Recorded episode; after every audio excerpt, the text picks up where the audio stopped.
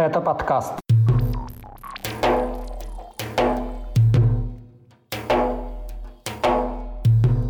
Реакция властей на избиение журналистки Елены Милашиной и адвоката Александра Немова.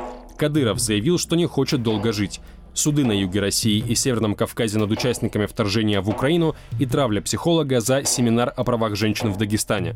Об этом и не только в 139-м выпуске подкаста «Кавказ. Реалии». Его проведу я, Иван Мартыненко. Привет! Прямо сейчас поставьте лайк или оценку. Это поможет подкасту найти новых слушателей. А теперь к новостям.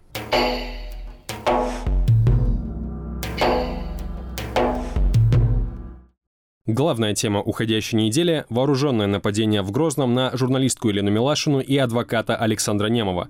Их жестоко избили утром 4 июля, когда они прилетели в столицу Чечни на вынесение приговора Зареме Мусаевой. Это похищенная кадыровцами в начале прошлого года мать чеченских братьев-оппозиционеров Янгулбаевых. Всей их семье открыто угрожал расправой глава республики Рамзан Кадыров. Он называл Янгулбаевых террористами, а работающих с этой темой журналистов и правозащитников, в том числе Елену Милашину, пособниками террористов и грозился уничтожить их. Еще раз обращаюсь к правоохранительным органам, спецслужбам. Почему вы до сих пор, Дон, не возбуждаете уголовные дела против Каляпина и Милашина, Дон, против новой газеты «Дождь»? Они же вам, вам факты, больше какие факты нужны что они являются террористами, способниками террористами, Дон. А я вам официально заявляю, Дон, они хуже, чем террористы, Дон. Где бы они находились, Дон, как бы они скрывались, мы их найдем и уничтожим. Они террористы. Об избиении Милашиной и Немова в Грозном известно с их слов. После прилета журналистка и адвокат сели в такси. Вскоре автомобиль заблокировали люди в масках. Они бросили Милашину и Немова во враг и начали избивать руками, ногами и полипропиленовыми трубами. Адвоката ударили ножом в ногу, ему подносили пистолет к голове. Журналистки били по рукам и угрожали отрезать палец, чтобы разблокировать ее смартфон. Милашину также обрели наголо и облили зеленкой. Они были очень э, конкретны, они знали, чего не хотят. А, какие у них лимиты, за которые они не могут заходить, хотя процесс исполнения я очень... Мы потом уже, когда поняли с Сашей, откуда у него кровь, так что у него хлестала кровь, если бы они в аорту, попали еще куда-то. Ну, врачи сказали, что они точно знали, куда его а, протыкать ножом. Видимо, что он не сильно сопротивлялся. Поскольку он мужчина, я-то что, я вообще лежала плашмя, как лягушка.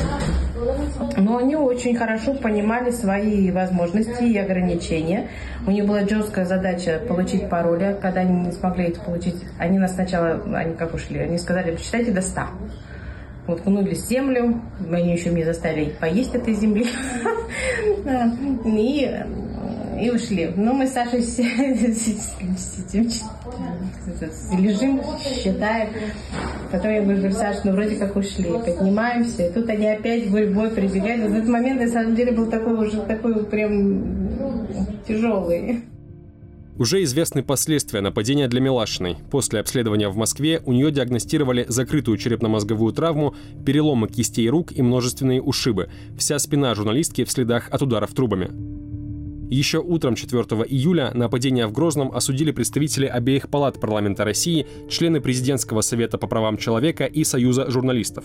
Например, Андрей Клишас, глава Совета Федерации по конституционному законодательству и государственному строительству, потребовал жесткой реакции правоохранительных органов, а глава Комитета Госдумы по информационной политике Александр Хинштейн назвал нападение преступным и недопустимым. В середине дня появилась реакция из Кремля. Пресс-секретарь президента Дмитрий Песков отказался давать оценку нападению в Грозном, но сообщил, что о произошедшем доложили президенту Владимиру Путину. Ну, оценку должны давать правоохранители, но, безусловно, речь идет о очень серьезном нападении, которое требует достаточно энергичных мер. Вскоре провести проверку по факту избиения журналистки и адвоката потребовал глава Следственного комитета России Александр Бастрыкин. Найти и наказать виновных призвала также уполномоченная по правам человека при президенте Татьяна Москалькова. Глава Чечни Рамзан Кадыров прокомментировал жестокое избиение в столице республики только после реакции из Москвы. «Разберемся», — написал он в телеграм-канале и добавил, что якобы дал поручение компетентным службам приложить все усилия, чтобы установить личности нападавших. Отмечу, что в прошлые годы Кадыров схожим образом брал под личный контроль дела об убийстве журналистки Анны Политковской и правозащитницы Натальи Эстемировой. В обоих случаях эффективного расследования не было, утверждают правозащитники. А упомянутый выше пресс-секретарь президента Песков еще после конфликта Кадырова с «Новой газетой» весной 2021 года заявлял, что безопасность журналистов должна быть абсолютно непререкаема. Противоречивый комментарий после избиения Милашиной и Немова опубликовал Ахмед Дудаев, министр Чечни по национальной политике, внешним связям, печати и информации. Он заявил, что в нападении якобы прослеживается некий почерк западных спецслужб. Написал, что органы сделают все возможное для установления заказчиков и исполнителей этого вопиющего правонарушения, и вместе с этим обвинил Милашину в оскорблении чеченских военнослужащих и всего чеченского народа из-за ее журналистских публикаций о нарушениях прав человека в республике. Первых результатов якобы объявленного властями Чечни расследования долго ждать не пришлось. Уполномоченный по правам человека в республике Мансур Салтаев, он, кстати, сопровождал Милашину и Немова в больнице после избиения, заявил, что силовики пока не смогли установить личности нападавших, поскольку те передвигались на автомашине без номерных знаков. Чиновник написал, что визиты Милашиной в Чечню не приветствуются из-за ее профессиональной деятельности, и в то же время назвал нападение на журналистку и адвоката грязной провокацией с целью навредить имиджу Чечни и ее руководства. Милашина убеждена, что ответственность за нападение на нее и адвоката Немова несут власти Чечни. По мнению журналистки, даже если преступление организовали некие провокаторы, эту версию при желании будет легко проверить. По версии официальных чеченских властей это были провокаторы. Не знаю, кого они имеют в виду под этим словом.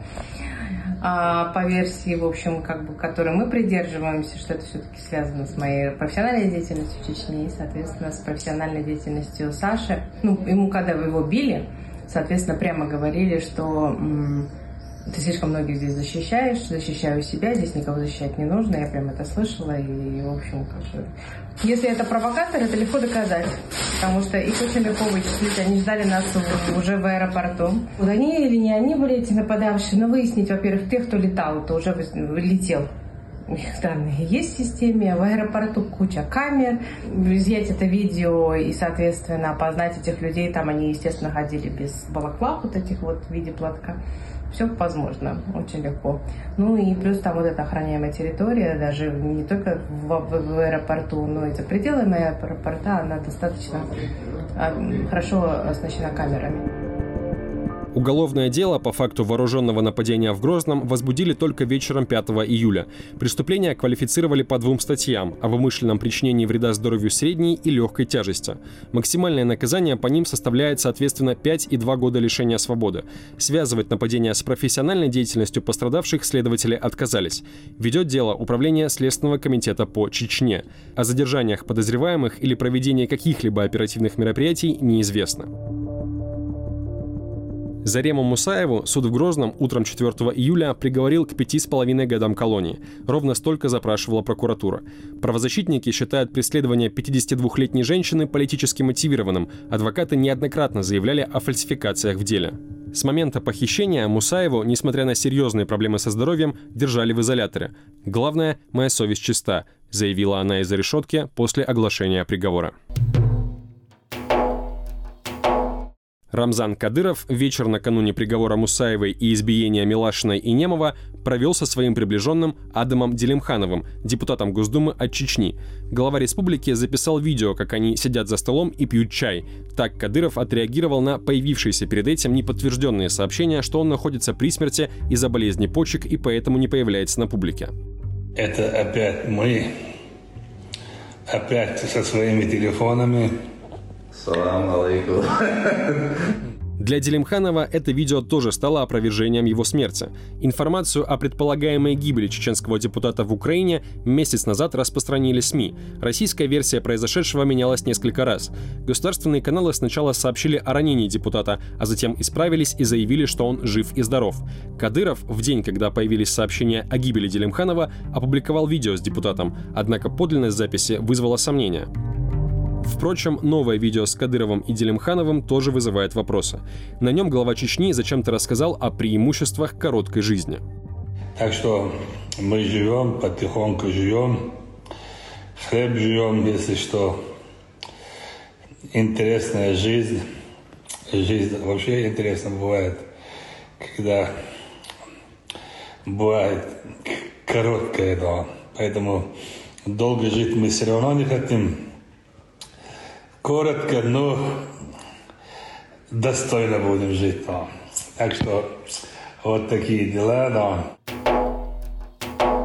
5 июля появилась информация о гибели приближенного главы Чечни Ислама Хизриева. Об этом сообщил телеграм-канал ВЧК УГПУ, который предположительно связан с российскими силовиками. Со ссылкой на свои источники канал утверждает, что Хизриев умер в больнице в Санкт-Петербурге после ранения, полученного при обстреле в Украине. Подтверждения этой информации из других источников нет. В Грозном сведения о гибели приближенного Кадырова не комментируют. Хизриев – бывший глава представительства Чечни по Северо-Западному федеральному округу России. За месяц до предполагаемой гибели в сети было опубликовано видео его задержания на территории сепаратистской ЛНР по подозрению в краже тракторов. Еще в 2021 году Хизриева задерживали в Санкт-Петербурге из-за наркотиков. Ему грозило до 10 лет лишения свободы. На войну против Украины чеченский чиновник мог отправиться как раз в место колонии. Приговор ему так и не вынесли, а осенью прошлого года освободили из СИЗО. Скачивайте приложение «Кавказ Реалии», чтобы оставаться на связи в условиях военной цензуры в России. Ссылки на приложение вы найдете в описании к этому выпуску подкаста. Ростовская область и Кубань вошли в число российских регионов с самыми большими потерями на войне против Украины. Это данные исследования медиазоны русской службы BBC и команды волонтеров. По состоянию на конец июня им были известны имена 992 убитых военных из Краснодарского края и 686 из Ростовской области. Больше погибших только в Свердловской и Челябинской областях, а также в Башкирии и Бурятии. Согласно этому исследованию журналистов, общее число убитых на войне уроженцев Юга России и Северного Кавказа составляет 4456 человек. Это заведомо неполные данные из-за того, что российские власти умалчивают сведения о потерях. Тем временем из регионов Юга России и Северного Кавказа продолжают поступать сообщения о судах над участниками вторжения в Украину. Например, 1 июля стало известно, что в Ростове-на-Дону суд утвердил приговор мобилизованному Алексею Наквакину. Он получил 9 лет колонии за убийство знакомой, которая раскритиковала военную агрессию России. За это, согласно материалам дела, Наквакин несколько раз выстрелил в женщину из автомата Калашникова. В Новочеркасске Ростовской области расследуют дело в отношении группы военнослужащих, которые избили командира во время воспитательной беседы. Точные причины конфликта пока неизвестны. Согласно судебным документам, в настоящее время арестован только один человек. Это мобилизованный Рамиль Бимагамбетов. Он якобы также угрожал расправой троим свидетелям драки. Еще одно дело в отношении военнослужащего закончилось приговором в Дагестане. Здесь контрактник Рабиул Беркиханов получил 5,5 лет колонии за то, что самовольно уехал из зоны боевых действий в Украине. Как утверждают в общественной наблюдательной комиссии Дагестана, военнослужащий отправился домой на месяц раньше истечения срока контракта, чтобы навестить заболевшего отца. У того случился инсульт, а сидеть с ним было некому. Беркиханов обращался к командованию с просьбой отпустить его домой, но получил отказ. В Дагестане пользователи социальных сетей, в том числе местные блогеры-миллионники, устроили травлю в отношении психолога из Казани Хавы Шайдулиной, которая планировала приехать в республику с семинаром о правах женщин. Семинар под названием «На пути к Богу» Шайдулина планировала провести в республике 9 июля. Его главная тема – права женщин в исламе. После анонса мероприятия психолог стала получать гневные комментарии в соцсетях, а также угрозы насилием и убийством. Об этом она заявила в Инстаграме. Главные претензии комментаторов заключаются в том, что своими семинарами психолог якобы развращает женщин и дает им понять, что они могут, я цитирую, самостоятельно принимать решения и не быть рабами своих мужей. Частности, блогер Хазбула Магомедов, он же Хазбик, у которого почти 9 миллионов подписчиков в Инстаграме, в своих сторис назвал психолога шарлатанкой, а ее семинар – шабышем по развращению женского населения. Он призвал мужчин не пускать женщин на это мероприятие и помешать проведению семинара. Дагестанский блогер Дебир Борода, у него около полутора миллионов подписчиков, объявил вознаграждение за информацию о нахождении Шайдулиной в случае ее приезда в Дагестан. Конкретную сумму он не назвал. В итоге Шайдулина отказалась приезжать в республику, теперь она намерена провести свой семинар в онлайн-формате. На этом у меня все. Вы слушали 139 выпуск еженедельного подкаста «Кавказ. Реалии». Если вы хотите нас поддержать, поставьте лайк и напишите комментарий там, где вы нас слушаете. С вами был Иван Мартыненко. Пока.